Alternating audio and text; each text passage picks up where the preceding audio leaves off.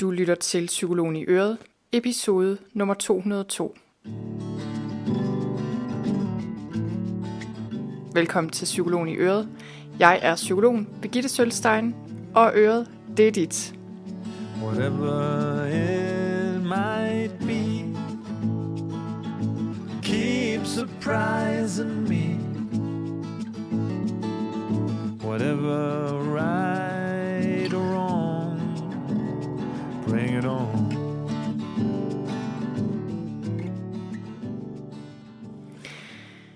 Velkommen til. Jeg har glædet mig simpelthen så meget til at dele den her samtale med dig, som jeg sender ud i dag. Og jeg sidder i en lejlighed i København, og det her er et par dage inden podcasten kommer ud. Og jeg har haft besøg af Birgitte Gorm, som er psykolog og yogalærer. Og det har været en kæmpestor fornøjelse. Jeg har samarbejdet med Birgitte i et stykke tid, fordi hun har lavet en serie af Yoga Flows til mit forløb Ro, som jeg er helt vildt glad for, at hun har lavet. Især nu, hvor de er blevet lavet, hvor jeg har set, hvor gode de er. Og det var lige præcis det, jeg var ude efter, og det er jeg super glad for, hun har kunne levere. Men vi har ikke mødt hinanden i virkeligheden før, fordi vi har haft Zoom-møder. Fordi der har været den her coronavinter, og jeg har ikke været særlig meget i København, og det har ikke lige kunne passe. Men i dag, der mødtes vi altså og satte os ned og fik en snak, og det var virkelig hyggeligt. Vi optog et interview, som du kan høre her, og bagefter fik vi en snak. Og det var bare en af de der oplevelser, og det kender du sikkert også godt. Folk man møder, og det kunne jeg faktisk mærke allerede første gang vi mødtes over Zoom, det der med, når man bare klikker, og der bare er den der umiddelbare kemi. Sådan havde jeg det med Birgitte, både personligt som person, men også fagligt hele vejen rundt, at vi havde en rigtig god kemi. Og det fik jeg bekræftet i dag, og vi kunne have snakket i 10 timer, tror jeg, men det var der ikke nogen af os, der havde tid til. Så vi snakkede sammen og lavede det her interview, og jeg glæder mig til at dele det med dig. Og det vi taler om i dag, det er yoga og stress, og også noget om Birgittes egen historie, som er virkelig interessant. Og det der er med yoga, det er, at det er et meget vidt begreb. Jeg har dyrket yoga i mange år, og elsker yoga. Det er egentlig en stor del af min hverdag. Jeg bruger nok yoga, eller har i hvert fald brugt yoga meget som en fysisk praksis, altså noget, jeg har brugt til at holde mig i god form og sådan, især holde min krop stærk og fleksibel. Og jeg har særlige yogavideoer, jeg bare laver igen og igen og igen, som jeg er rigtig glad for. Forskellige typer af yoga har jeg brugt. Men noget af det, jeg er blevet klogere på den senere tid, og især nu, hvor og jeg lærte Birgitte at kende og dykket lidt mere ned i det her, og ligesom skulle finde ud af, okay, hvad er det for en slags yoga, jeg skal bruge her, og hun diskede op med de her flows. Der er det virkelig gået op for mig, at yoga er meget mere end bare de her typiske stilarter, vi kender. Du måske kender, hvis du kender noget til yoga, altså hatha og yin-yoga, restaurativ yoga, vinyasa-yoga osv. Og der er også hele den meditative del. Altså yogatraditionen består jo af mange grene, men sådan den fysiske yoga er også meget mere end bare det. Og når vi skal have ro i krop og sind, og når vi skal arbejde med et nervesystem, der er udfordret på en eller anden måde, når vi er stressede eller udmattede, eller hvad vi nu er, så skal der nogle gange noget andet til, end man måske lige skulle tro, og også noget andet til, end det man måske gør i de mere klassiske former for yoga. Og det er altså der, jeg synes, Birgitte er virkelig skarp, og lige om et øjeblik kan du høre meget mere om, hvad det er for typer af yoga og bevægelser, og hvordan hun arbejder, og hvordan man kan arbejde med kroppen og med nervesystemet og med sindet på en måde, der virkelig giver ro, alt efter hvilken tilstand vi er i. Så lige inden vi hopper over til samtalen, så lad mig lige sige lidt om Birgitte her. Birgitte Gorm Hansen, hun er psykolog, hun er uddannet fra Københavns Universitet. Hun har også en Ph.D. fra CBS, Copenhagen Business School, og hun har 20 års erfaring som underviser i yoga og meditation. Og hun er en af Danmarks mest kendte, mest respekterede undervisere, og har i de senere år specialiseret sig i at arbejde med det udfordrede nervesystem. Så det vil altså sige blandt andet stress, angst, depression, traumer. osv.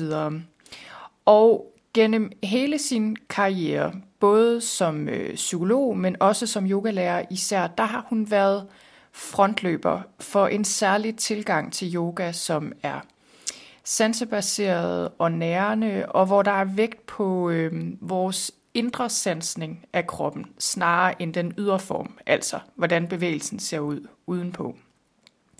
Birgitte, hun underviser i erhvervslivet, og hun underviser rundt omkring i yogacentre. Hun har sin egen uddannelse i psykologi for yoga- og meditationslærer.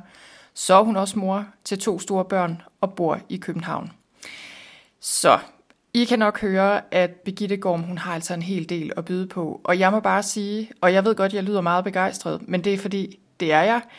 Jeg er svært imponeret af Birgittes viden og ligesom evne til at integrere den viden, hun har som psykolog i sit arbejde med yoga, og så også hendes evne til ligesom at favne så bredt, så hun både favner bevægelsen og det sansebaserede, og man kunne måske kalde det intuitive, og ja, hele den her umiddelbare side af sig selv, af os mennesker, og så samtidig den her knivskarpe intellektuelle eller videnskabelige eller akademiske side, som hun også har. Så det er jeg helt vild med, og det, jeg tror, det er det, der gør, at hun er så dygtig. Hun er virkelig et af de der mennesker, der både er meget hjertevarm og samtidig knivskarp. Og det kan vi andre altså nyde godt af, fordi hun er super god til at undervise i yoga. Så nu skal jeg nok holde op med at lovprise Birgitte. Nu får du lov til selv at møde hende. Lad os hoppe over til samtalen. Og forresten, lige inden vi hopper helt videre, så lad mig lige beklage, at der er lidt baggrundsstøj på den her optagelse. Vi sidder i en lejlighed inde i Indreby i København, og der er altså lidt støj fra gaden og sådan lidt forskelligt. Men jeg håber ikke, at det forstyrrer alt for meget. Og lad os så hoppe over til interviewet.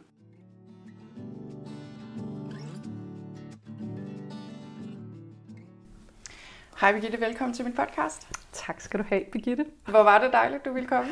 Ja, og tusind tak for invitationen. Og det er jo rigtig dejligt at møde dig, sådan ja. I virkeligheden.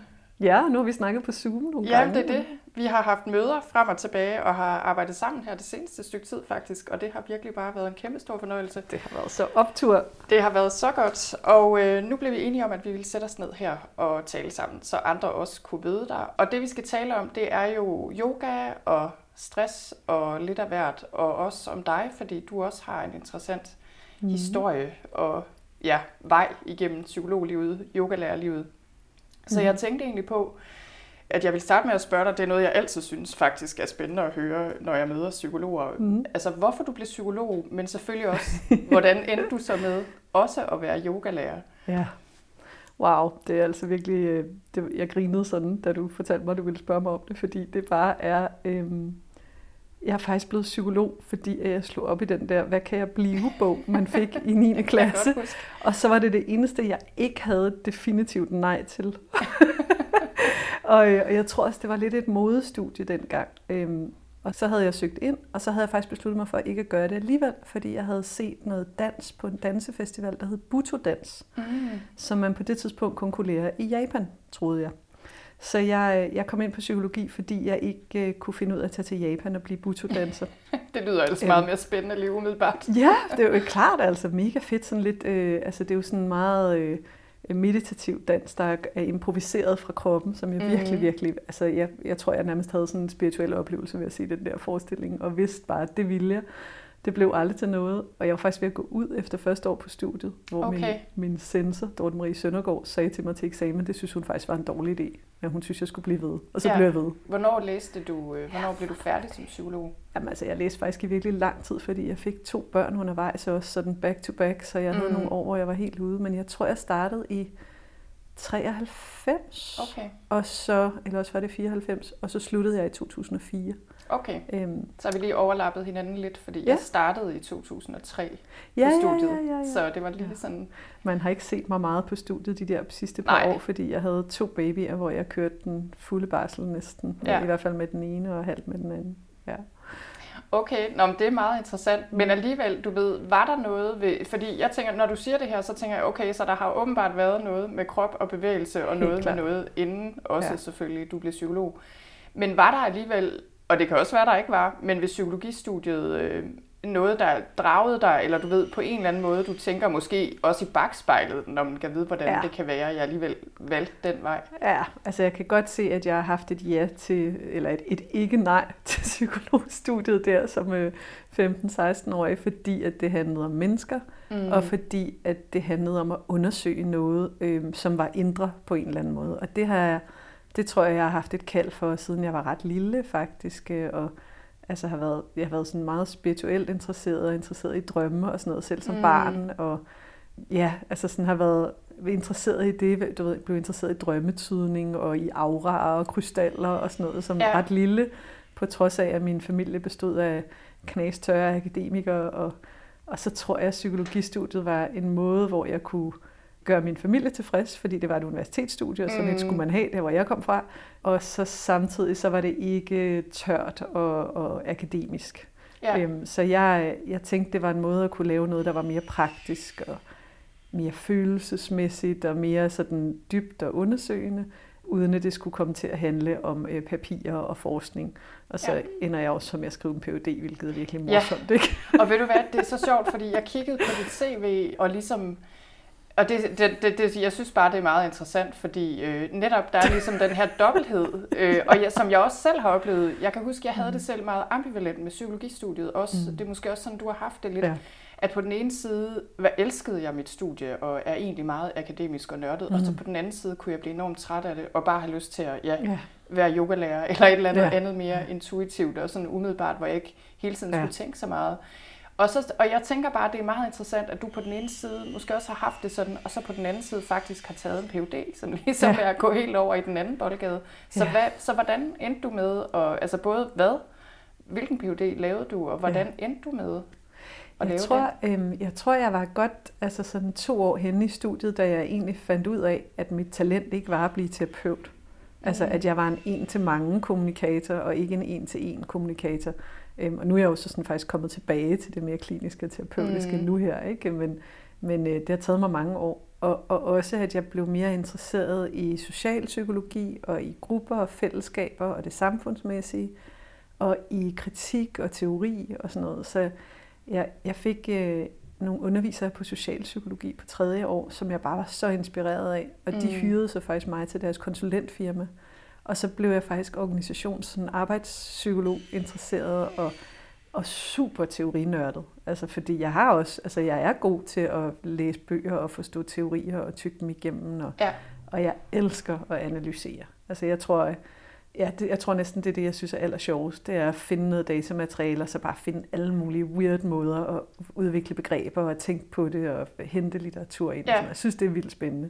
Så den kreative proces omkring analyse overraskede mig som noget, der var sjovt, fordi jeg havde altid sagt, at jeg skulle lave noget kreativt, jeg skulle danse, eller male, eller tegne, eller meditere, eller et eller andet, ikke? Men det gik op for mig, at det faktisk kunne være kreativt at skrive akademisk, og at det var mega spændende for mig at arbejde med data. Så jeg tror, at du ved, jeg kom ind på studiet, fordi jeg tænkte, det var noget med mennesker, og terapi, og føle, og sådan noget, og blev meget skuffet over, at det var så akademisk, og så opdagede jeg faktisk en kreativ åre i mig, som jeg ikke vidste, jeg havde i det akademiske gear.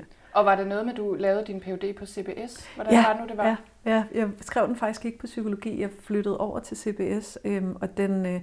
som er Copenhagen Business School. Og det var et institut, der nu er under stærk beskydning, desværre. Et fuldstændig fantastisk sted, der hed Ledelse, Politik og Filosofi, hvor man på mange måder tænkte kritisk om ledelsesteori og tænkte anderledes, synes jeg, end man ellers gør på en sådan købmandsskole, som CBS jo er, ikke?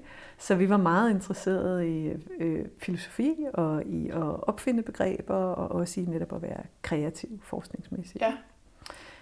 Ja, så jeg endte med at skrive der, og det gjorde jeg dels fordi der var et teoretisk miljø, der interesserede mig, og nogle kolleger, som jeg synes var spændende, men faktisk også fordi, at der var et projekt, som gik ind i noget af det fagområde, jeg synes var spændende, som var noget, der hed videnskabs- og teknologistudier. Mm. så jeg har faktisk forsket i ledelse og forsket i forskningsledelse. Så jeg har fulgt efter andre forskere, nano- og bioscience, og fundet ud af, hvordan de bedriver forskning, som muligvis er så langt væk fra det, jeg ville med psykologistudiet, som man overhovedet kan komme. Og meget langt væk fra aura og krystaller og drømme. Meget langt væk fra yoga. Ja.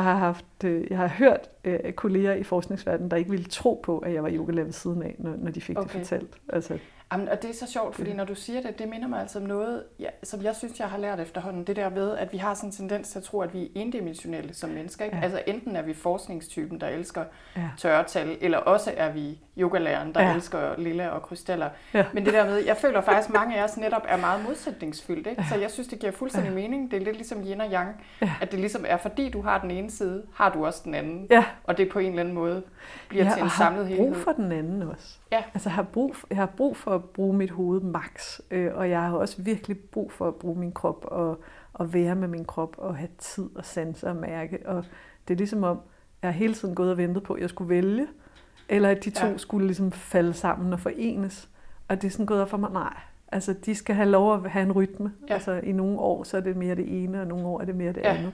Men jeg er begge dele, og jeg har jo... Altså, jeg startede med at meditere og være tibetansk buddhist, før jeg startede på psykologistudiet faktisk. Ikke? Så det, de har ligget ved siden af hinanden hele tiden. Jamen, hele tiden. Det er så interessant. Og hvad så? Altså, fordi så blev du jo yogalærer sådan umiddelbart efter din PhD. Er det rigtigt forstået? Nej, længe før det. Okay. Før det. Altså, jeg startede med at meditere i 92, tror jeg, eller sådan noget, hvor jeg mødte en tibetansk lama, som min lillesøster Louise, hun tog mig med på sådan en hippie-lejr. Og hun var kun 14 på det tidspunkt. Og så møder jeg den her lama, som jeg bare fuldstændig klikker med. Og det var egentlig ret low-key. Det var mere sådan noget sommerlejr for familier. Og det var ikke, fordi det var buddhistiske belæringer, han lavede, men jeg vidste bare, jeg hørte til der. Og begyndte at meditere og sidde med ham og chante, og det passede jo lige ind i mit krystalunivers. Og så blev jeg egentlig ved med at studere med ham hele vejen op igennem psykologistudiet. Og så hen mod... Jamen, det har været sådan lige slutning, mens jeg var i gang med speciale og overbygning. Der begyndte jeg at finde yoga. Jeg fandt yoga først i midten af 90'erne, sådan i forhold til at begynde at dyrke det. Ikke? Jeg dyrkede yoga i fitnesscentre, blandt andet, og fandt nogle fede yogalærer. En, der hed Maja Christensen, som var helt fantastisk. Ja, det må også have været de år, hvor yoga sådan begyndte at dukke op i virkeligheden. Ja, det begyndte at være noget, der kom på skemaet i fitnesscentre, og så kom det der kæmpe boom med vinyasa yoga og små yogastudier. Jeg var med til... Jeg var egentlig første lærer i det, der hed Hamsa Yoga Studio, der det åbnede, der var jeg med fra starten faktisk, eller sådan næsten fra starten. Og man kan sige, jeg begyndte at lave yoga i midten af 90'erne, og så fik jeg sådan en kort fitness yoga læreruddannelse der, og begyndte at undervise faktisk fra sådan 2000-2001. Og så kom jeg over i Hamsa der, tror jeg, i 2004, da de startede, og i starten var det jo sådan noget, yoga, fitness, yoga, pilates, yoga, modern dans-agtige, underligt, du ved, sådan nogle koncepter og sådan noget, ikke? Og så semi-yoga. Ja. Og så mødte jeg så den lærer, der skulle blive min lærer i 15 år, har mødte jeg så i 2002 eller sådan et eller andet deromkring. Ret tidligt også, efter jeg var begyndt at undervise. Og så var jeg bare med næsen i sporet hos ham. Og der var nemlig meget i yogaverdenen, jeg ikke helt forstod. Sådan i starten, fordi jeg var ikke helt på det hinduistiske og mytologiske på den måde. Det var ikke det, der klikkede med mig. Og da jeg mødte min lærer, som havde været i træning hos en zen-buddhistisk mester, som jeg selv har som min lærer nu, så var der bare noget, der klikkede. Altså ham forstod jeg på en eller anden måde. Og det tror jeg var, fordi det lå i slipstrømmen af den tibetanske buddhisme, som jeg havde været ind over. Ikke? Så begyndte det at gå hurtigt og trække mere og mere. Og jeg tror også, jeg havde en periode, hvor jeg var fuldtids-yogalærer.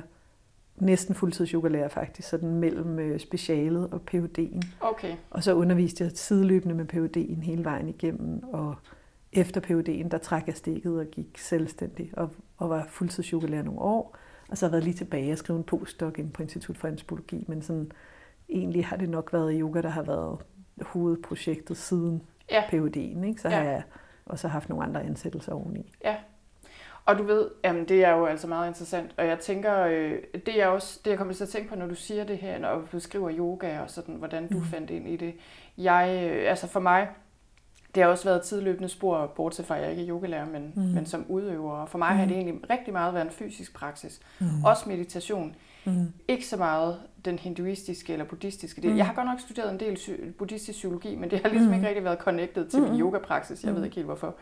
Men det, jeg synes er så interessant med yoga, det er jo også det der med, at det er så vidt et begreb. Altså, du ved, yoga, det er så vidt et begreb. Ja. Selvom mange forbinder det måske med den fysiske praksis. Men i virkeligheden er det jo ligesom en hel verden af alt muligt. Ikke? Så jeg tænker, hvis vi ligesom skal have det ned på et konkret plan i forhold til, hvad det er, du laver. Altså, hvordan vil du beskrive, jeg tænker i dag, der hvor du er nu, din stil som yogalærer, eller hvad skal man sige, hvad er det for nogle typer af yoga, du arbejder med, du ved. Kan du prøve at sige lidt mere om det, bare så vi ligesom kan få et billede af, okay, hvad snakker vi om her, når vi snakker om yoga? Ja, det giver god mening at gøre det. Altså, jeg tror, jeg plejer at sige, at jeg er sådan set bare en meditationsudøver, meditationslærer, der nogle gange bevæger mig. Det er nok den bedste måde at sige det på. Jeg er langt mere interesseret i, hvad der foregår i kroppen sansningsmæssigt, altså hvad vi kan sanse og mærke i det nærvær eller den opmærksomhed, vi har, hvad der foregår mellem ørerne på os, mens vi er i gang, end jeg er interesseret i de perfekte yogastillinger og teknikken og sådan noget.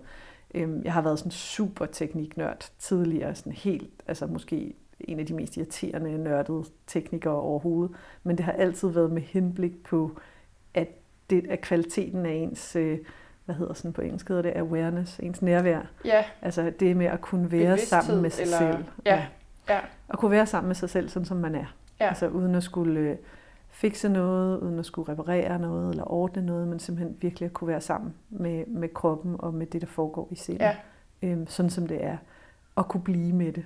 Altså det, for mig er det en træning i at bare være. Og nogle gange så gør vi det i bevægelse, nogle gange ligger vi ned, nogle gange sidder vi ned og nogle gange smører man madpakker, eller kommer op og skændes med nogen, eller sidder for længe og scroller på Instagram. Men for mig er det sådan, det er alle sammen praksis. Ja.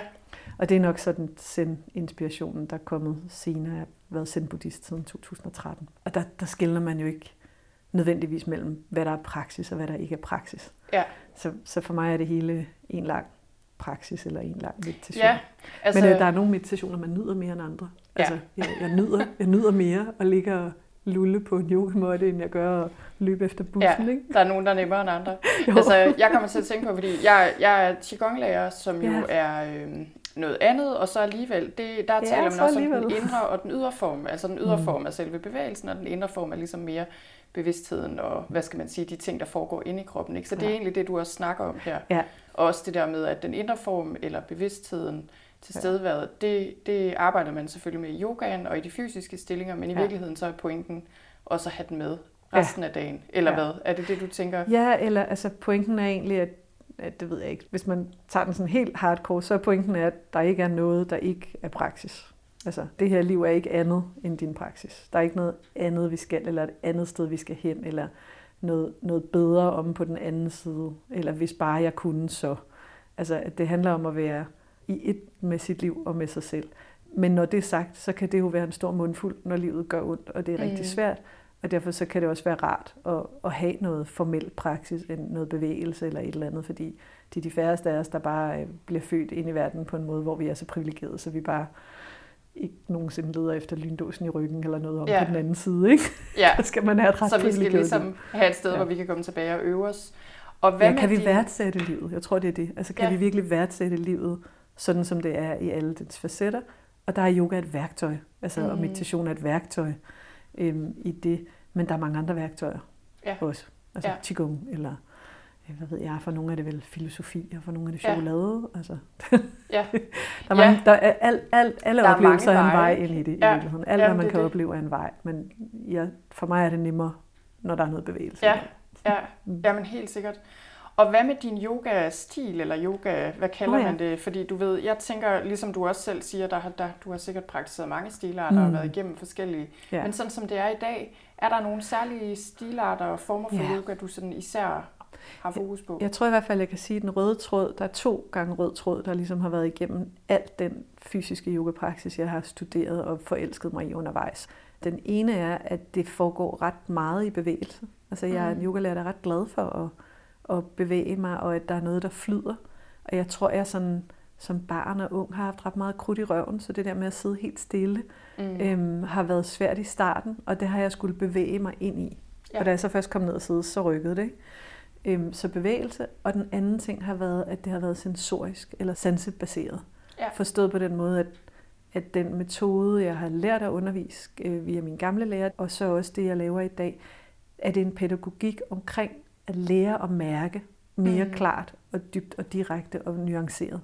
Snarere end en pædagogik om at lære at gøre noget med kroppen, så er det en pædagogik, der handler om at lære at sanse og at nyde kroppen også, hvis man og er så heldig. Jo, ja, eller det er vi jo i hvert fald nødt til at prøve at mærke den. Men du ved, fordi jeg tænker, og det er jo også det, jeg virkelig, det er også derfor, jeg spurgte dig, om du ville lave yogavideoer til mit stressforløb, fordi jeg kunne se, at du kunne nogle ting, og ligesom din tilgang til yoga var, altså, vi har mange ting til fælles, tror jeg, i den måde, vi arbejder på, selvom jeg ikke er yogalærer. Det må man sige. Der var sådan en meget stor harmoni der, eller sådan overensstemmelse.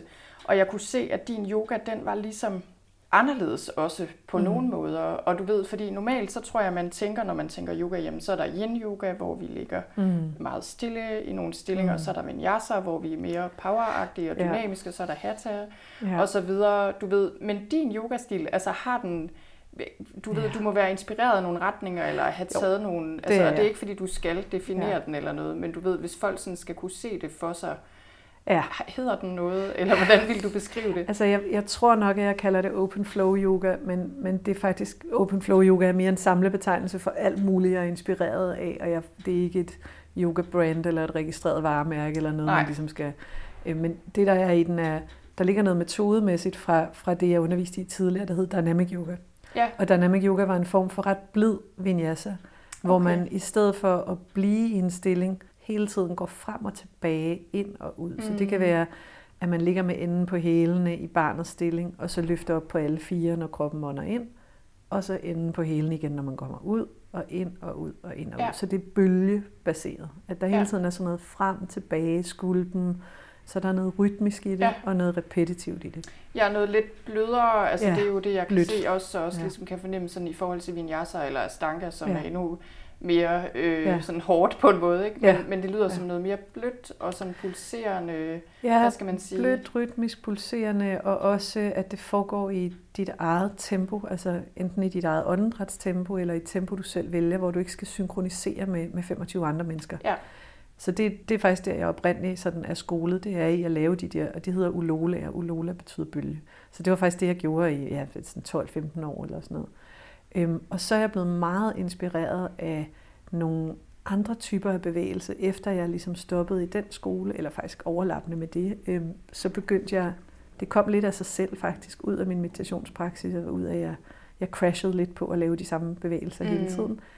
Og så kom der sådan nogle lidt baby-fosteragtige bevægelser. Hvis der nogensinde har set sådan et lille nyfødt barn, så ligger de og laver sådan nogle, ligesom sådan nogle søanemone, vandmandsagtige, bløde.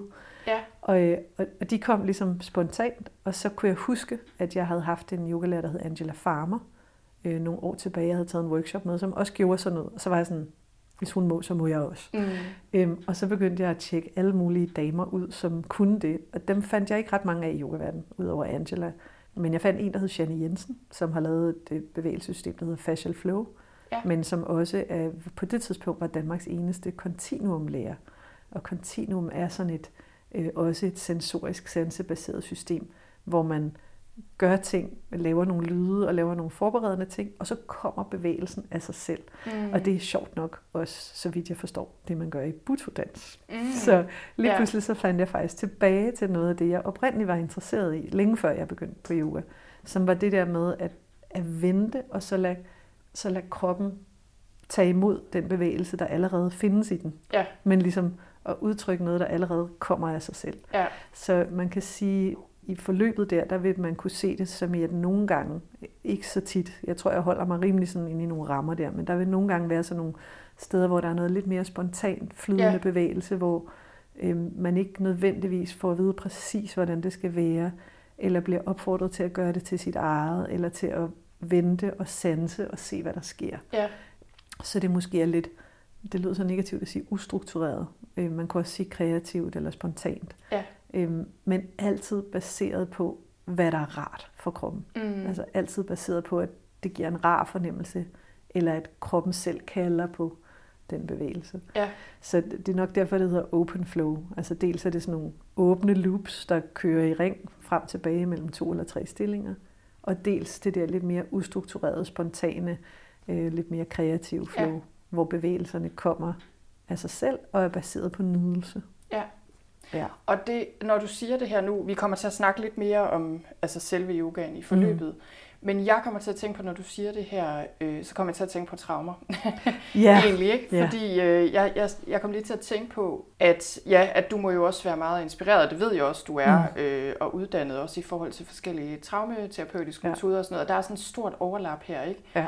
Og jeg er uddannet. Jeg vil sige, jeg afslutter noget, der hedder Soma Embodiment faktisk den her weekend. Ja, og så er jeg halvvejs igennem Somatic Experience i uddannelsen, som jo bare var sådan, endelig kan jeg få lov som psykolog at lave noget, der virkelig går i krop. Altså der virkelig handler om sensning og om at tune sig ind på kroppen og finde ud af, hvad kroppen selv ved allerede. Ja, man kan sige, Peter Levine og Somatic Experience, for mig var det virkelig også det der link mellem, hvad man intuitivt ved og kan mærke, og så psykologi, ikke? Ja. Men og vil du prøve at sige lidt om det i forhold til også det her med traumer? Fordi nogle gange, hvis folk lytter med her og tænker, traumer, jamen det, jeg har ikke nogen traumer, eller hvordan kan det lige være relevant? Ja. Og jeg kan også føle, at jeg, selvom jeg heller ikke arbejder decideret med traumer, jeg arbejder mest med stress og angst, men traumaarbejdet er jo meget alment egentlig, ikke? Ja. Og der ligesom... Der er en grund til, at det vinder så meget frem lige for tiden. Ja. Så kan du prøve at sige lidt om det, altså hvordan trauma, hvordan du er inspireret af den del? Jeg tror, altså der var mange, der i flere år sagde til mig, mens jeg arbejdede med Dynamic Yoga, at jeg burde tjekke det der Somatic Experiencing ud, fordi det basically er det samme som det, jeg laver i bevægelse. De gør det bare i samtale. Og jeg var sådan, wow, det lyder spændende. Det lyder som et sted, hvor min psykolog og min yogalærer kan mødes, ikke? Og jeg tror... nu har jeg også her under pandemien undervist online, og især, jeg har undervist i Asien, i noget, der hedder Asian Development Bank. Så jeg har haft 300 af deres medarbejdere igennem sådan nogle stressforløb også. Og der har jeg virkelig kunne se, at man kan ikke bare give dem et klassisk mindfulness-forløb online, når du har sådan 100 igennem på en uge, fordi vi ikke aner, hvad deres baggrund er. Fordi vi sad midt i en pandemi, hvor folk var rigtig bange, og de sad jo i lande, hvor det så helt anderledes ud, altså, end det gjorde hos os. Folk døde som fluer, og myrerne på dem faktisk. Også på en måde, hvor jeg var sådan, wow, jeg tror ikke, jeg havde forstået, hvor alvorligt corona faktisk var i andre lande, før at jeg gjorde det. Så det gjorde også, at jeg skulle genopfinde min måde at undervise yoga-meditation på, hvor jeg måske... Jeg tror, jeg tidligere har været sådan meget... Det handler bare om at få folk til at mærke kroppen. Ja. Det handler om at komme ind i kroppen og mærke den så klart, så dybt, så tydeligt som muligt, og blive der. Ja. Sådan. Og der tror jeg måske, at jeg indså, da jeg var der, og også fordi jeg allerede var i gang med Somatic Experiencing, at det skal doseres, det der. Og at det skal guides på en måde, hvor det er rart, og hvor der er en tryg ramme. Ja. Og at fællesskabet, man gør det i, betyder rigtig meget. Mm. Når man sådan underviser på Zoom i en asiatisk bank, så sidder man over for 25 gange sort skærm. Mm. Der er ikke nogen, der tænder deres kamera, når de sidder i en kælder i Filippinerne og passer 4 børn, hvis de er på arbejde. Så lige pludselig så blev det en meget stor udfordring, hvordan vi fik den der gruppe til at lave noget sammen og være trygge med hinanden. Og det viste sig faktisk, at online-formatet var ret godt til at lave community, fordi man kunne skrive noget anonymt, som man ikke ville kunne sige, hvis man sad rundt om et bord. Og lige pludselig så fandt jeg ud af det der med, at man kunne arbejde altså med fællesskabet, med gruppen, med koregulering, med at dele ting, men du ved, selvfølgelig inden for en professionel ramme, hvor man ikke er for privat. Og det betød rigtig meget for, hvor meget folk faktisk kunne mærke, og hvor meget de faktisk kunne tune sig ind på at finde ud af, hvad sker der egentlig i min krop, og begynde at lytte efter det og handle på det. Ja. Så dels synes jeg, at Somatic Experiencing har lært mig, at det ikke bare godt at mærke mere. Altså, man skal lære at mærke i et tempo, hvor kroppen selv kan følge med. Og så synes jeg også, jeg har lært faktisk, at det handler ikke kun om traumer, det handler om, når nervesystemet bliver så udfordret, så det bliver det, nogen ville kalde dysreguleret, ikke? Og det krævede nogle andre værktøjer, end jeg ellers har skulle bruge. Og så er det bare gået op for mig, at de er faktisk ret alment relevante, på en måde, hvor jeg har tænkt, wow, der er noget, jeg ikke har været opmærksom på som yogalærer før, som er nogle af de mennesker, der måske har haft det svært på mine yogaklasser tidligere, hvor jeg ikke har set det. Fordi at jeg bare har tænkt, når vi bare mærker kroppen og bliver stille indeni, så er det vel godt. Ja. Men for nogen er det faktisk for stor en mundfuld at mærke kroppen og blive stille indeni. Jeg kan huske, jeg havde en dame nogle år, det er mange år siden, tror det er 10 år siden, som rigtig skulle komme og have en afslappende yogaklasse hos mig, og vi skulle lave sådan noget, der hed restorativ yoga, hvor vi lå stille på puder og tæpper i lang tid. Og hun så ud, som om hun havde det fint nok. Hun var lidt bleg. Hun så ud, som om hun havde det fint nok og sagde ikke noget. Og så var det først, da hun kom efter klassen, at det gik op for mig, at det havde været en helt forfærdelig oplevelse for hende. Ja. Og hun havde så heller ikke fortalt mig inden, at der havde været dødsfald i familien og trafikuheld og nogle andre ting. Hvor det var virkelig et wake-up call for mig. Jeg var sådan, wow, det at jeg føler, det er afslappende at ligge med en pude under brystet og lukke øjnene og mærke mit åndedræt, det er faktisk et privilegie. Ja. Og jeg er faktisk privilegieblind, hvis jeg antager, at alle mennesker bare kan sætte sig ned på en pude og slappe af. Ja. Nogle af os skal bevæge os ind i det. Nogle af os skal være i kontakt med gruppen og de andre, når vi gør det. Nogle af os skal gøre det i små doser. Nogle af os har en tendens til at ligge eller sidde stille for meget, og skal faktisk bruge vores muskler for at få reguleret vores nervesystem. Så jeg tror, at Somatic Experiencing og Soma Embodiment har været så fed en efteruddannelse at gå ind i for mig, fordi jeg virkelig sådan... Altså jeg får også baghjul på en måde, hvor jeg er sådan, wow, der er virkelig meget at lære her som yogalærer, og også nogle værktøjer, altså som måske ikke ligner yoga. Du ved, lige pludselig så sidder jeg og pakker mig ind i et tæppe, eller sidder og stryger hænderne hen over huden, eller laver lyde, eller åbner og lukker munden, eller kigger mig rundt i lokalet. Sådan nogle ting, som jeg ikke ville have gjort i en klassisk yoga-time ellers, som begynder at være død og pine nødvendige. Ja. Især her efter pandemien.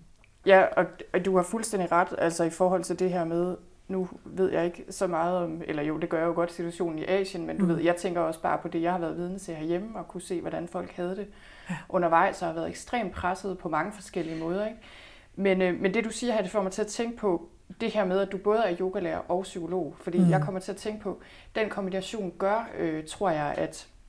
Og det føler jeg også som psykolog, altså ligesom hele det her, den udvikling, der har været på traumaområdet de sidste måske 10 år især, ikke? Der er sket så meget i forhold til også polyvagal teori og vores viden om nervesystemet.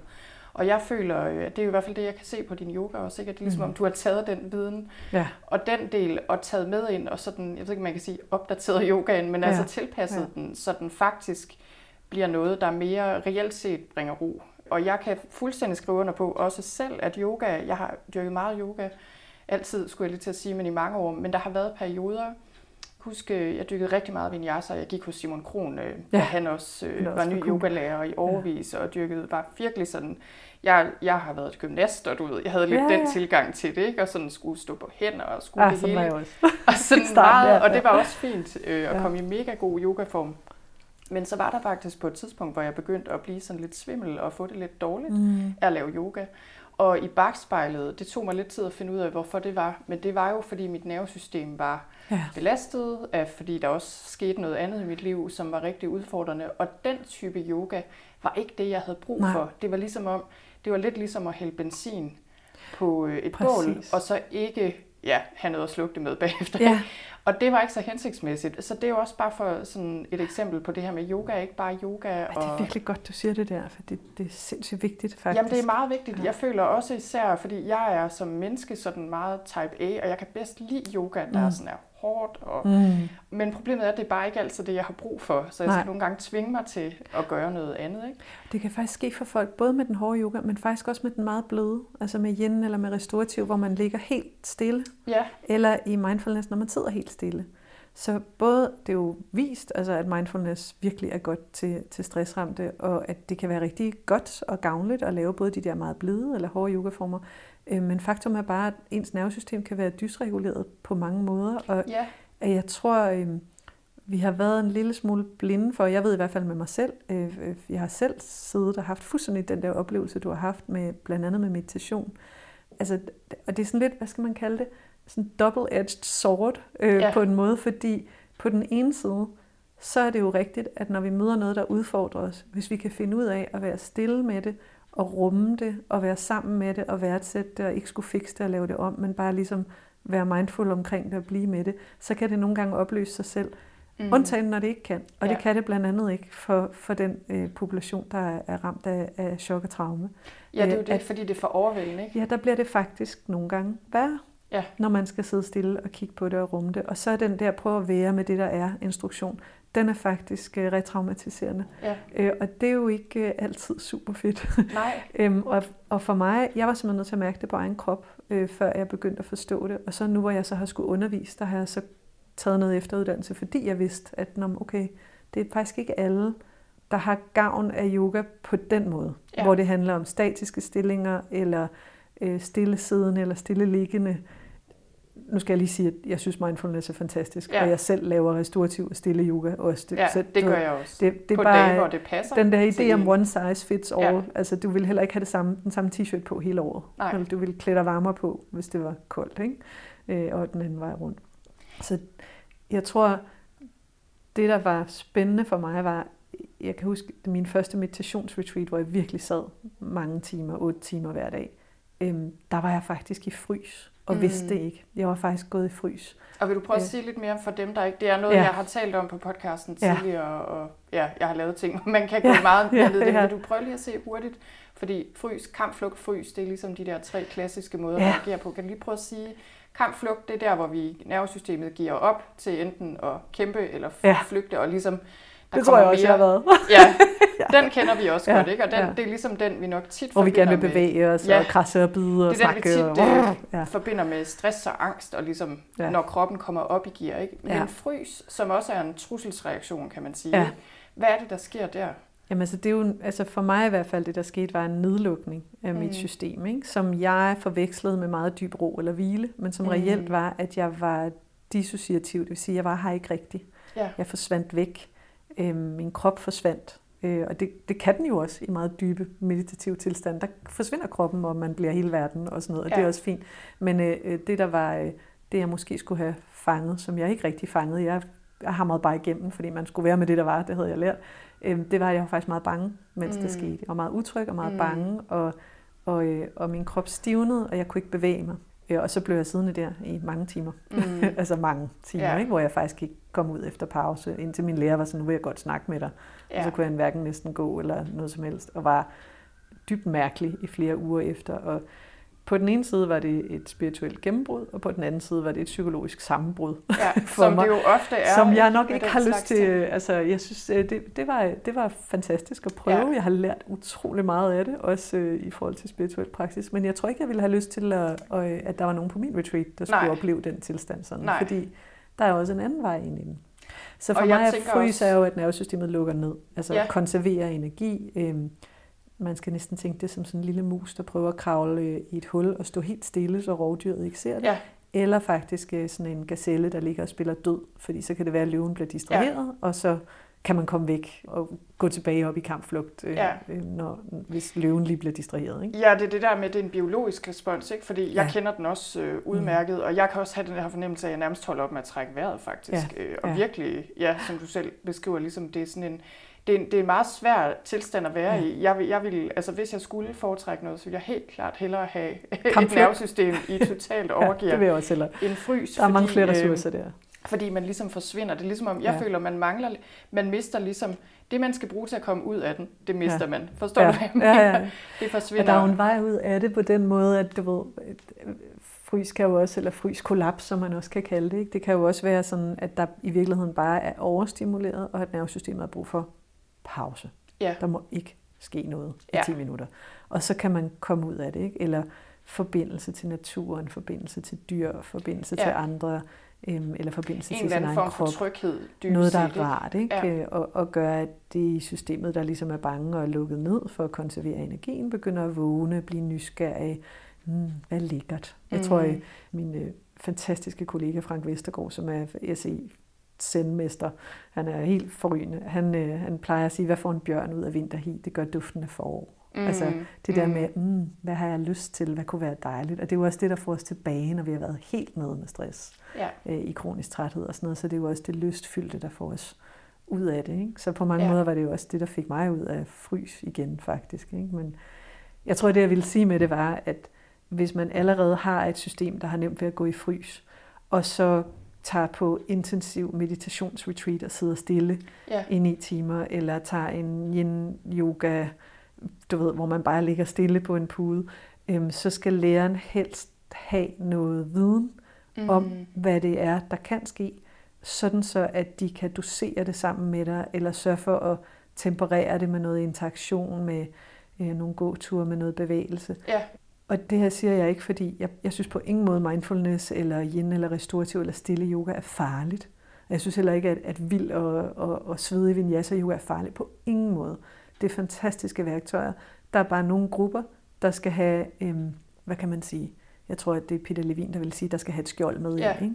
Ja. Jeg tror, det Peter Levine har sådan en historie om, at det er ligesom den der gudinde med slangehåret der i græsk mytologi, der hedder Medusa. Ikke? Ja. Og at hvis man har traumer eller har et dysreguleret nervesystem, der er meget udfordret, så er det som om, at vi har en Medusa inden i os. Så når vi vender opmærksomheden indad og kigger på kroppen, og hvis man så kigger Medusa i øjnene, så bliver man jo til sten. Ja, ja. Så derfor så handler det om at have et skjold, ligesom ham der, jeg tror, at det hvem er det, Jason? Hvem er det, der slår Medusa i græsk mytologi? Det ved jeg ikke. Det kan jeg ikke huske. Ham, der slår Medusa i græsk mytologi, han gør det med et skjold, så han ikke skal kigge direkte på hende. Ja. Og på samme måde, så hvis man ligesom vil møde Medusa, så bliver det også nødt til at være lidt mikrodoseret. Ja. Eller, så noget af alt det der, vi gør i forløbet, hvor vi altid starter med at kigge os omkring, eller mærke kroppens relation til tyngdekraften, eller lægge en hånd på maven, eller der bliver sagt rigtig mange gange undervejs, du kan gøre noget andet i stedet for, du kan åbne øjnene i stedet for, du kan holde en pause. Det er jo skjold. Altså, hvis nu man er stressramt på et niveau, hvor der kommer et ubehag, som man ikke bare kan være sammen med, men som reelt ligesom får en til at blive mere dysreguleret, så er det vigtigt at have nogle små skjold eller værktøjer, der gør, at man kan være i sin praksis og nyde sin praksis og gøre det på sin egen måde. Der er en følelse af valg og af, at der er en forbindelse med kroppen og en forbindelse med, at det er noget, vi laver sammen. Ja. Ja. Og det er også, altså når du siger det her, og det, jeg tænker fuldstændig, som du også siger, at der er nogen, især hvis man er meget stresset, det kan også være, at jeg er lukket ned, er mere depressiv, angst, traumer, hvad det nu er. Men jeg føler egentlig også sådan lidt, os alle sammen. Altså for det første er de her ting meget udbredte, men også i det hele taget det der med, at det egentlig, det er ikke at en form for yoga eller praksis er bedre end andre, det er mere det der med at finde noget, der passer til os, hvor vi er, og også hvor vi er den dag. Præcis. Fordi jeg kan føle, det er så forskelligt. Altså nu kan jeg kun tale for mig selv, men der er dage, hvor jeg virkelig, hvor min krop bare elsker total hardcore fitness, alt muligt, og hvor jeg kan ligge stille i timevis, eller sidde stille i timevis, eller hvad det er. Og så er der simpelthen andre dage, hvor jeg kan mærke for eksempel, at jeg ikke nødvendigvis skal ligge mig ned, fordi jeg netop føler mig svimmel og sådan meget ugrounded. Ja. Ja. Og så skal jeg måske lave mere i stil med din yoga, og sådan der, hvor jeg bevæger mig lidt, men ikke for meget, eller sådan ligesom prøve at finde ud af, okay, hvordan er det, jeg sådan får kontakt igen. Ja. Og det er nemlig, som du også selv siger, det er ikke altid ved at være helt stille, og det er heller ikke altid ved at gå ind i en eller anden sådan meget krævende eller meget fysisk bevægelse. Ja. Det er lidt ligesom mad, ikke? Altså, jeg tror, det er min kollega Solvej, der har, jeg ved ikke, om hun stadigvæk har et yogacenter på Bornholm, der siger, at yoga, det er ligesom at komme ind i et supermarked, så står der bare væske på alle flaskerne, ikke? Så må man selv finde ud af, hvad der har været, ikke? Og det fede ved det er jo, at der også er en yogapraksis til enhver form for nervesystems tilstand, fordi der er, hvis jeg er mere i kampflugt, lad os sige, der er sket noget, hvor jeg er blevet rasende, eller jeg er blevet bange, eller det har trigget mig følelsesmæssigt, så skal jeg altså bevæge mig, før jeg kan sætte mig ned. Altså, jeg kan godt sætte mig ned og meditere med min vrede, og være et med min vrede, men det bliver væsentligt nemmere, hvis jeg har bevæget mig et kvarter først, så kan jeg faktisk bedre være med den, og møde den og sige, okay, bare kom, du må gerne være her, og så bare lade den blive et med den, så at sige.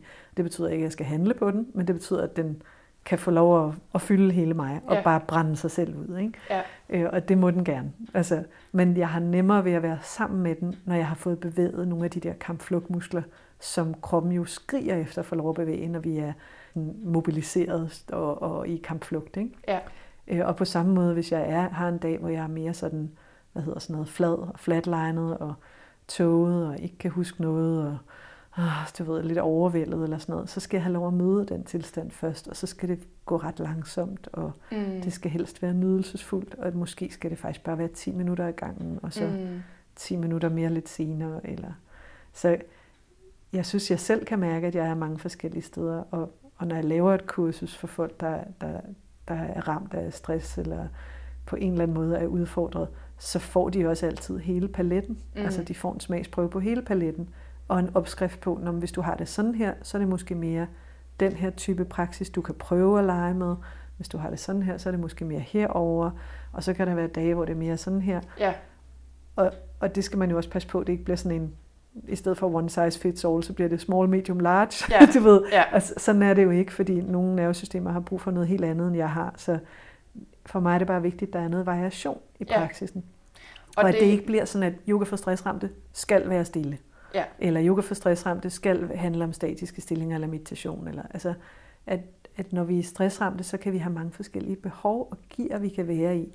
Og det er vigtigt at begynde at lære sin krop at kende. Ja. Og kunne give den næring eller den væske, som den lige har... Altså, du ved, er det sodavand, jeg skal have i dag, eller skal jeg have en lille kop te? Eller er det koldt vand eller varmt vand, jeg vil have? Ja, og ved du hvad, og når du siger det, så kommer jeg til at tænke på, jeg har forløbet Ro her, som din yoga er en del af, men jo som består af rigtig mange emner. Mm. Der føler jeg ligesom, det er faktisk også lidt det, jeg gør, eller prøver at gøre, fordi min erfaring også er blevet netop, der er ikke én løsning, der er ikke én måde at håndtere, lad os sige, tankemøller på, eller uro i kroppen. Det er forskelligt, hvad der virker for hvem, også fra dag til dag. Så det der med ligesom at få forskellige veje ind, men også sådan lidt erfare, hvad der virker. Og jeg vil sige, det jeg virkelig godt kan lide ved den serie, du har lavet til mit forløb, det er netop, at der ligesom, man kan se, hvad de er til.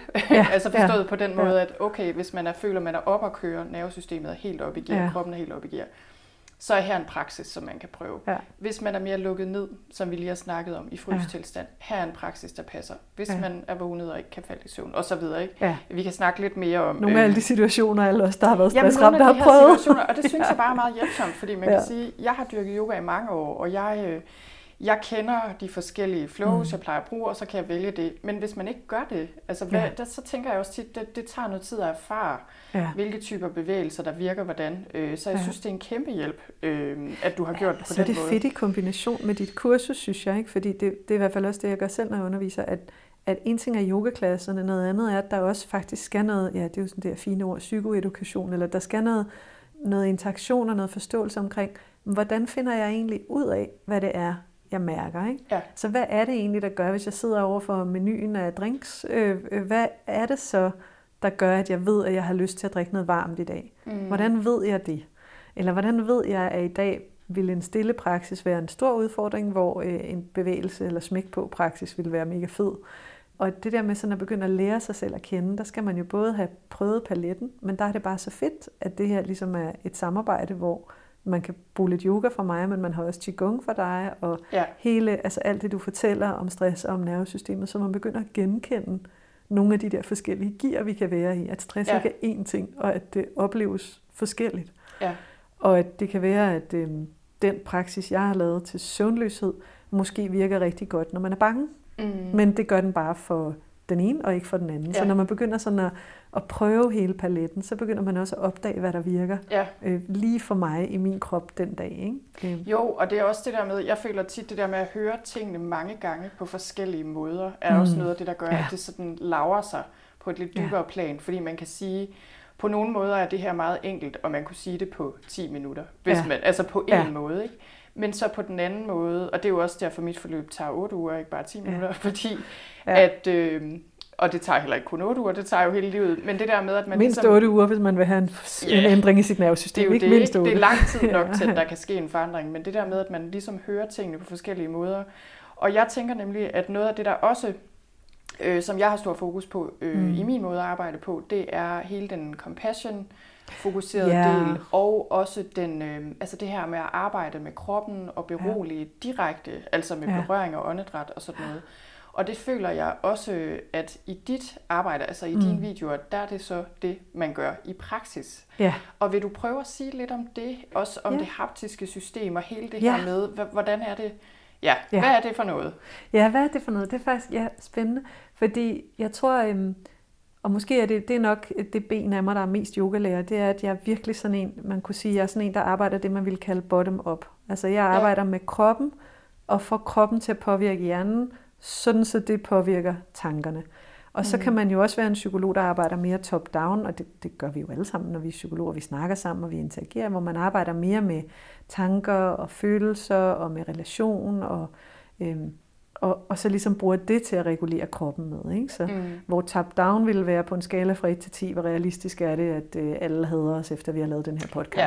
Det er ikke særlig realistisk, så måske vi skal vi bare gøre det alligevel, og så sende den ud, selvom vi lige ved at dø af angst. Ikke? Ja. Det vil være top-down, hvor bottom-up er måske at regulere sit åndedræt, eller lægge en hånd på brystet, eller maven, eller mærke tyngden, eller arbejde på en eller anden måde med den del af kroppen, eller med ting i kroppen, der påvirker det autonome nervesystem, og så slapper sindet mere af sig selv. Og for mig er det sådan, jeg får tit at vide, at jeg er sådan en, der siger, bottom up er fedt, og top down er dårligt. Men det gør jeg faktisk ikke. Man skal have begge dele. Altså man skal have begge dele. Og compassion focused for mig er top down. Yeah. Fordi det handler om, der skal aktivere vi den del af hjernen der i, er det orbifrontale cortex, eller sådan, det ved du mere om. Men hvor vi kan have empati og være i relation og forestille os, hvordan det er at være en anden. Og som er fantastisk effektivt. Men hvis man er meget stressramt, eller hvis man har en dag, hvor man har det rigtig dårligt, så kan det autonome nervesystem være så aktiveret, så der faktisk ikke er adgang rigtig til den del af hjernen, der kan... Det er det, der sker, når vi er stresset, ikke? Vi bliver simpelthen mindre empatiske. Ja, og jeg har selv, prøvet det, og jeg har haft kritisk sygdom meget tæt inde på livet. Jeg har haft 2 familiemedlemmer, der har været ramt af meget alvorlig kritisk sygdom samtidig, og også ligesom dig har jeg et barn, der har været meget udfordret. Så jeg har også set, hvordan det ser ud, når gode kognitive strategier kommer til kort, fordi at det er glemt 2 sekunder efter, eller man simpelthen ikke kan samle tankerne om det, eller der bare ikke er adgang til at reflektere og tænke og ændre adfærd. Ja. Hvor at så skal man arbejde med nogle andre systemer, og det er blandt andet det, som Sonja Gomez, der har udviklet Soma Embodiment, hun vil kalde det haptiske system. Hapticitet, det er jo... Hvis du kigger på hvis du har en iPhone, så er der faktisk noget, der hedder hapticity eller haptics. Haptisk feedback. Ja, haptisk feedback, det er, når din iPhone brummer i stedet for, eller laver en vibration i stedet for sin lyd, for eksempel. Ikke? Så du kan sanse den med hånden. Kan du mærke, sådan, nu har jeg trykket på noget. Så det er faktisk haptisk. Ja. Og det haptiske system er, jeg tror faktisk, kunne vi, om ikke hun henter det fra... Jeg kan ikke huske, om hun henter det fra William Gibson, som er en økologisk psykologi, som hun er meget interesseret i. Som jeg desuden skrev bachelorprojekt om, og blev så forvirret over, at jeg dårligt nok vidste, hvad jeg selv skrev, men om ikke andet. Nej, hvor fedt! Ja, hvor fedt. Det kom jeg kan huske, at han har lavet et utroligt interessant studie af regnorm. Jamen, det var teori og, jamen, hvad skal man sige, på et helt abstrakt plan. Det var jo meget, men det er jo det der med sammenhængen mellem krop og sind, dybest set. Det var det, krop og sind og krop og omverden, faktisk. Ja. Altså, så det, der er med det haptiske system, er, for man kunne godt oversætte det som det sansemotoriske system, men det tror jeg ikke er helt korrekt, fordi det er faktisk dele af dit sansesystem, der er i interaktion med omverdenen. Ja. Så hvis du kigger på en lille baby, så er de i interaktion med omverdenen via deres hud, via deres tunge og deres næse, via den vestibulære sans ind i ørerne, hvor du ved, hvor du er hen i forhold til tyngdekraften, og så via alt det, man på engelsk kalder muscle spindles, jeg ved ikke, om det hedder mekanoreceptorer i fascierne, især for eksempel i hænderne og fødderne. Så du kan se sådan et lille barn, der rækker ud, tager fat i noget, putter det i munden, rør ved sin egen hud, rør ved jorden. Altså alting, der sanseligt udveksler noget mellem dig og omverdenen. Ja. Og William Gibson, jeg tror, han har skrevet om regnormen og sagt, at du ved, regnormen er i jorden, og jorden er regnormen. Altså man kan ikke tænke regnormen adskilt fra jord. Ja. Så man er nødt til at tænke økologien eller environment omkring organismen. Det er ligesom, vi kan ikke forstå vores psykologi, hvis vi kun ser et menneske. Altså Præcis. Det var i hvert fald... Det, jeg kom frem til, blandt andet her i mit meget teoretiske... Altså, vi bliver nødt til at tænke i større enheder, når vi skal forstå også vores indre. Ja, man kan ikke se kroppen som en adskilt analyseenhed. Man er nødt til at se den i relation til det, der er omkring den. Og vi er også nødt til at se os i relation til hinanden. Jeg ved ikke, om du har hørt Line Knudsons fantastiske podcast, som har lavet konspirationsteoretisk drama om, at psykologerne har overtaget verden og reddet på bølgen af individualiseringen. Nej, jo, det er så sjovt. Jeg har kun set en titlen på den, og så tænker jeg, den skal jeg høre. Hun er så sjov, og hun har ret på den måde, at vi har været lidt for dygtige til især de sidste 10 år som psykologer, og skære mennesket af ved huden og adskille det fra verden og kigge på individperspektiv. Og der er rigtig mange dygtige psykologer, der har sagt, at mindste analyseenhed er relationen som minimum. Ikke? Men så glemmer vi det bare lidt alligevel. Og så glemmer vi det lidt alligevel. Ikke? Så vi er nødt til at se på fællesskaber, vi er nødt til at se på det sociale stof, vi er gjort af. Vi er nødt til at se kroppen i forhold til omverdenen. Nå, det er et sidespor, men det haptiske system, hvis man stimulerer det haptiske system, så stimulerer man huden, man arbejder med kroppens relation til tyngdekraften, Man arbejder med den vestibulære sans, altså med at flytte sig, altså med at bevæge sig og mærke, hvordan der er noget, der ændrer sig og bevæger sig. Man mærker med hænder og fødder og trykker ned i jorden. Og jeg tror også, altså med tunge og duft og smag, kan man faktisk også arbejde med det. Arbejder med munden og sådan noget.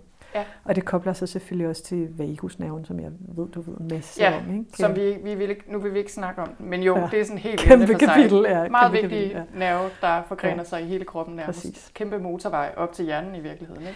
Ja, og det der med, at den har stier, der går fra, altså sansestier. Jeg tror, at vagusnerven er der er mere trafik fra kroppen og ind i hjernen, end der er fra hjernen og ud i kroppen. Så der er mere, der sanser, end der laver mekaniske ordre ud om, hvad kroppen skal gøre, så er der mere om, hvad kroppen kan mærke. Ikke? Ja. Og noget med at arbejde den vej, så man arbejder med sansning og motorik og bevægelse, og med alle de systemer der ligesom har det der hapticitet. Og dem er jeg blevet mere skarp på, synes jeg, de sidste par år. Og det synes jeg virker. Det har jeg i hvert fald oplevet med alle de mennesker, jeg har arbejdet med online, at jeg får mange af sådan nogle medarbejdere i en bank, der allerede har lavet mindfulness i mange år. Det er jo dem, der melder sig til sådan et kursus. De første 100, der melder sig, de sidder allerede på en pude og i gang. Ikke? Og der var mange af dem, der først var sådan lidt, hvorfor skal vi bevæge os? Og hvorfor siger du åbne øjne? Og hvorfor skal jeg sidde og røre ved min hud? Og det er der noget. Hvorfor skal jeg lave en lyd med stemmen og sådan noget, ikke?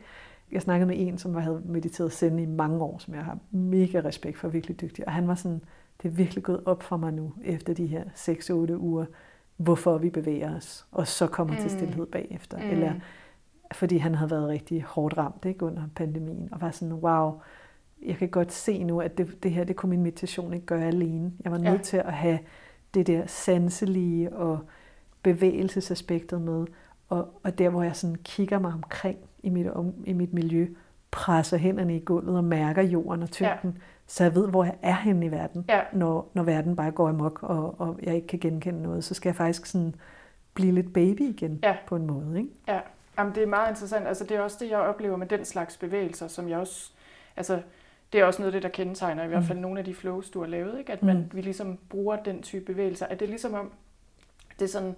Jeg ved ikke, man kan sige kalibrere systemet, men det er sådan, jeg oplever det, ikke? Fordi det er ligesom, at vi kan nogle gange være lidt ude af balance, og i hvert fald jeg kan mærke, jamen så har jeg ligesom sådan en hel sky af tanker, og det fylder alt for meget, og jeg er ude af sync med mig selv og med verden på en eller anden måde. Og når vi så gør noget af det her, der sådan, jeg føler virkelig, det giver mig mere jordforbindelse, at det er ligesom om, så kommer jeg til stede der, hvor jeg er, på sådan en mere afbalanceret måde. Jeg har jo stadig tanker selvfølgelig, og følelser, og sådan ligesom...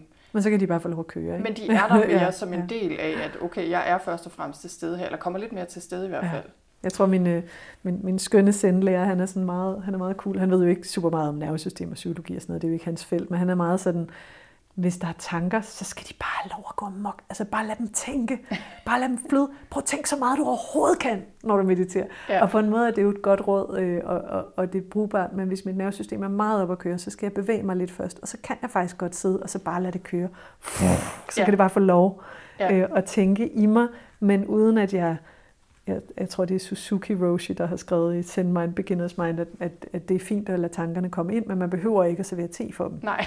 Altså, det er jo på en måde sådan, det kræver mit haptiske system er tændt, før at jeg kan det. Ja. Fordi jeg kan godt beslutte mig for, nu skal jeg bare have lov at lade tankerne fare, og ikke at connecte, eller ikke at tage fat i dem. Men det kommer jeg til, hvis jeg er i kampflugt, for eksempel. Ikke? Så ryger jeg op i hovedet, og så tænker jeg med på tankerne. Ja. Jamen, det er det. Hvor de kan bare få lov at flyde ligesom en flod, bare sådan derudad. Ikke? Og det er også, altså noget af det, jeg også synes er meget hjælpsomt ved det her, og som jeg også selv har kunne bruge meget, det er det der med, at nogle af de her ting er sådan nogle små bevægelser, altså som man også kan bruge, ikke når man bare er i gang med en yogapraksis, men når man sidder til et møde, eller... Altså, jeg kommer lige til at tænke på et møde, jeg sad til sidste år, hvor jeg havde et nervesystem, der var rimelig meget i overgear, hvor jeg sådan kunne gøre noget med at stemme mine fødder i, eller altså noget med mine hænder. Bare sådan nogle små ting, der lige grounder os, fordi jeg tænker, i mange situationer er vi jo et sted, hvor vi ikke bare lige kan lave en yogastilling, eller hvad ved jeg, hvad vi nu ellers, en åndedrætsøvelse, eller hvad det kunne være, ikke? Så det, chante. Det kan man jo ikke lige, vel? Når man så, og jeg tænker, det er typisk i sådan nogle situationer, ikke? Hvor man ikke lige kan lave det helt store. Ja. Men det der med, at vi kan gøre de her små ting, for lige sådan at komme meget til stede, og det synes jeg bare, Jamen, det synes jeg simpelthen er så værdifuldt. Altså. Ja, det er meget faktisk, og det synes jeg virkelig, jeg har lært gennem Dynamic Yoga, men som også kommer mere ind i det her program faktisk, det der rytmiske, bølgende. Og så i nogle af yogaklasserne derinde, eller nogle af yogavideoerne, laver vi mere sådan strukturerede yogastillinger, hvor vi bølger frem og tilbage. Ja. Men der er også noget af det, hvor vi bare laver sådan nogle bløde bølgebevægelser, der er lidt mere ustrukturerede eller babyagtige. Men det der med, at man gentager noget igen og igen, og arbejder med rytme, er rigtig regulerende. Altså, ja. og kan noget med at få nervesystemet tilbage i balance, hvor jeg ikke bare sidder helt stille, og jeg er heller ikke i gang med sådan at skulle holde en stilling, ja. Eller skulle derudad, ja. Men at det har sådan noget, og det er næsten ligesom, det ville SE også sige, tror jeg, ikke? De ville kalde det pendulering. Ja. Altså hvis du ser sådan en lille baby, der skal regulere sig selv, hvis en baby sådan har faldet, eller sådan en lille barn, der har faldet og slået knæet, ikke? Så er de sådan, jeg er helt ked af det. Så skal de op til en eller anden caregiver, mor eller far, eller en eller anden, der tager sig af dem. Så kommer de der op, og så slår de knæ, og så græder de, så siger de sådan, ja. Og det er jo faktisk en rytme. Altså vi ryster os jo, og er rytmiske i det. Men der er også en rytme i gråden. Så græder man, og så går der sådan lidt, så siger de sådan, ja. Og så kan de næsten falde i søvn faktisk, indtil de lige kommer i tanke om, jamen jeg slog mig, og så kommer der en tur mere. Ja. Og så... Og sådan lidt aktiveret, slap af, aktivere, slap af. Ja. Og det er lidt det, vi laver kunstigt, når vi laver de der bølgebevægelser. Og det gør man jo også i Qigong. Ja, det har jo også de der frem tilbage. Så jeg tror, det er noget, mennesker gør. Altså, vi laver sådan nogle små rokkesvingebevægelser, vi ryster, børn, vi vugger vores børn. Når vi går, er det en rytme. Altså, når vi danser, er vi i rytme. Når vi synger, er vi i rytme. Så det der med at lave en rytme på kroppen, der så kan gøre, at nervesystemets egen rytmer kan komme tilbage. Ikke? Ja. Fordi det jeg selv i hvert fald troede om stress, før jeg ligesom begyndte for det første selv at prøve det, og for det andet at lære noget om det, var, at så handler det bare om at være i ro hele tiden. Ja. Så handler det om at være, altså, ikke at have nogen tanker, og hele tiden at være i fokus, og være mindful, og hele tiden at have det godt. Ikke? Og det er jo bare ikke det, det handler om. Det handler om at vide, hvor man er henne. Ja. Altså, det handler om at vide, hvor er mit nervesystem henne lige nu? Og er der noget, jeg skal gøre for at blive her, hvis det er et rart sted? Eller er der noget, jeg skal gøre for at skifte eller komme et bedre sted hen? Ja. Og et menneskelivet byder jo bare på mange rytmer og op- og nedture. Og nogle gange så kommer der lige en pandemi, og nogle gange så for mit vedkommende, altså pårørende, der har været meget syge. Det er jo ikke sådan, at jeg render rundt og er glad, mens der er en pandemi, og jeg har 2 mennesker liggende på hospitalet, som er nærmeste familie, og ikke må besøge dem. Altså, det ville da være virkelig underligt, hvis mit nervesystem var i ro undervejs. I sådan en, det ville nærmest være lidt problematisk, vil jeg mene. Men det kan godt være, at jeg ikke behøver at lide helt så meget under det, mens jeg er i det, eller at jeg kan ligesom gå lidt ind og ud af det, eller dosere det. Så for mig handler det om at tilføre ressourcer ind i den tilstand, der allerede er, snarere end at prøve at få den til at gå væk. Altså. Og ved du hvad, jeg tænker, nu skal vi til at runde af lige om lidt, nemlig, og jeg synes faktisk, det du siger her, det minder mig sådan om noget, jeg også tit tænker på i forhold til stress i det hele taget. Jeg tror, jeg er gået fra, også som psykolog, men også i mit eget liv, at tænke, min opgave det er at fjerne stress. Ja. Altså, jeg skal håndtere det og fjerne det, og så er der ikke mere stress, og så så er jeg videre. Held og lykke med det. Ja, ikke, altså, det virkede ikke rigtigt, må jeg sige, i mit eget liv. Jeg kender den og godt. Så kom jeg til et punkt, hvor jeg tænkte, okay, der bliver nødt til at være en overensstemmelse mellem, hvad jeg selv oplever, og hvad jeg ligesom formidler som psykolog, fordi ellers giver det ikke rigtig mening. Og nu er jeg mere kommet hen til et sted, hvor, og det er også det, jeg hører, du siger, det der med at leve med stress. Fordi det gør vi jo alle sammen. Ja. Og det at finde mere ro er ikke fraværet af udfordringer, eller fraværet af, at man er ked af det, eller uro. Det er mere, det er ligesom sådan en bevægelse, eller hvad skal man sige, noget vi gør hele tiden, hver dag på forskellige måder. Og ro er ikke fraværet af alt muligt, så der bare er ingenting. Vel, jeg føler mere, at det sådan, at ro er mere sådan en noget med, at jeg kan være bevidst til stede i det, der nu er her, ikke? Altså, jeg godt kan være i min krop og være med det, der er. Det kan godt være, at jeg ikke har det fantastisk, men jeg er her, og jeg er til stede, versus at være lukket ned, eller være flygtet, eller være et eller andet, ikke?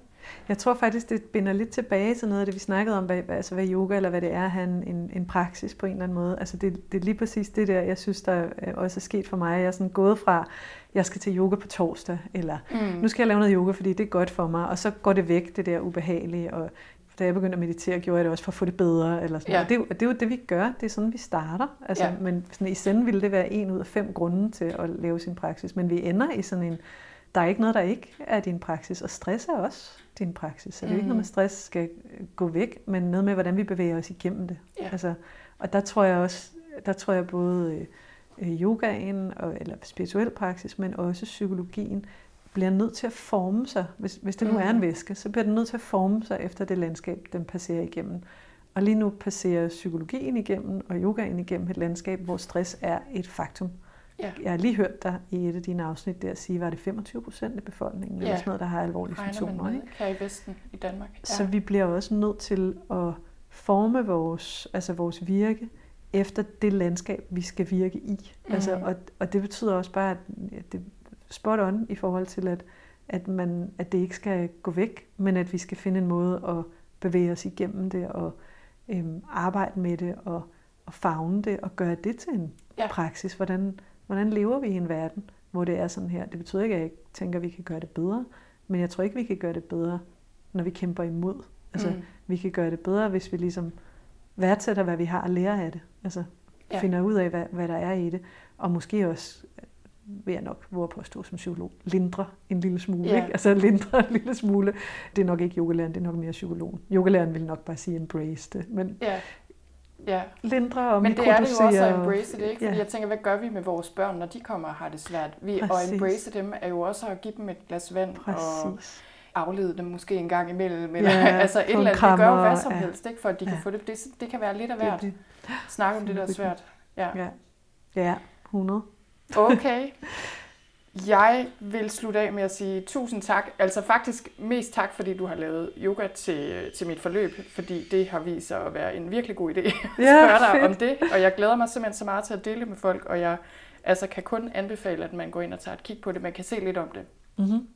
På min hjemmeside, så kan man jo se på, om det taler til en, og så glæder jeg mig rigtig meget til, at folk selv kan få lov til at stifte bekendtskab med de her yoga flows. Og så vil jeg også bare sige 1000 tak, fordi du ville være med her i dag. Ja, og 1000 tak til dig. Det har jo været den vildeste optur at møde dig, fordi at det virker som om, vi bare sådan har arbejdet parallelt. Ja. Så jeg tror sjældent, jeg har haft et samarbejde, hvor det har givet sig selv så meget. Vi har nærmest ikke skulle snakke om det. Så har det bare passet sådan klik. Så jeg er så glad for at være med i forløbet, og jeg glæder mig sådan til at se det færdigt. Det gør jeg også. Fedt. Tak for nu. Ja, tak.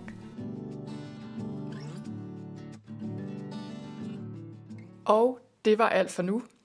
Jeg håber, du hørte noget, du kunne bruge til noget. Jeg håber, du har fået lyst til at dyrke yoga, hvis du ikke allerede har yoga som en del af din hverdag. Men som vi også snakkede om her i samtalen, så er der jo mange former for bevægelse. Yoga er ikke svaret på alt for alle nødvendigvis. Der er mange former for bevægelse. Ganske almindelige gåture, eller dans, eller qigong, eller hvad nu. Alle mulige ting, der kan bringe os i kontakt med kroppen. Og ligesom gør os bedre i stand til at mærke os selv indenfra og bringe nervesystemet mere i balance. Så hvis du har lyst til at tjekke mit forløb Ro ud, hvor du altså har mulighed for at blandt andet lave de her yoga flows, som Birgitte hun har skabt. Vi har en serie på, jeg tror det er 8 yoga flows i hvert fald, hun har lavet. Så har jeg produceret Qigong flows, og så er der en masse meditationer og afspændinger osv., og det samlet set udgør det, jeg kalder Mind-Body-biblioteket, og det er en vigtig del af mit forløb. Og udover det er der andre dele. Vi har 8 uger, hvor vi går igennem forskellige temaer, og de her praksiser, de her Mind-Body-praksiser, de understøtter ligesom de temaer hele vejen igennem. Og hvis du har lyst til at tjekke det ud, så gå ind på sølvstein.dk/ro. Og hvis det taler til dig, så håber jeg rigtig meget, at du har lyst til at være med. Og så vil jeg ellers bare sige 1000 tak, fordi du lyttede med.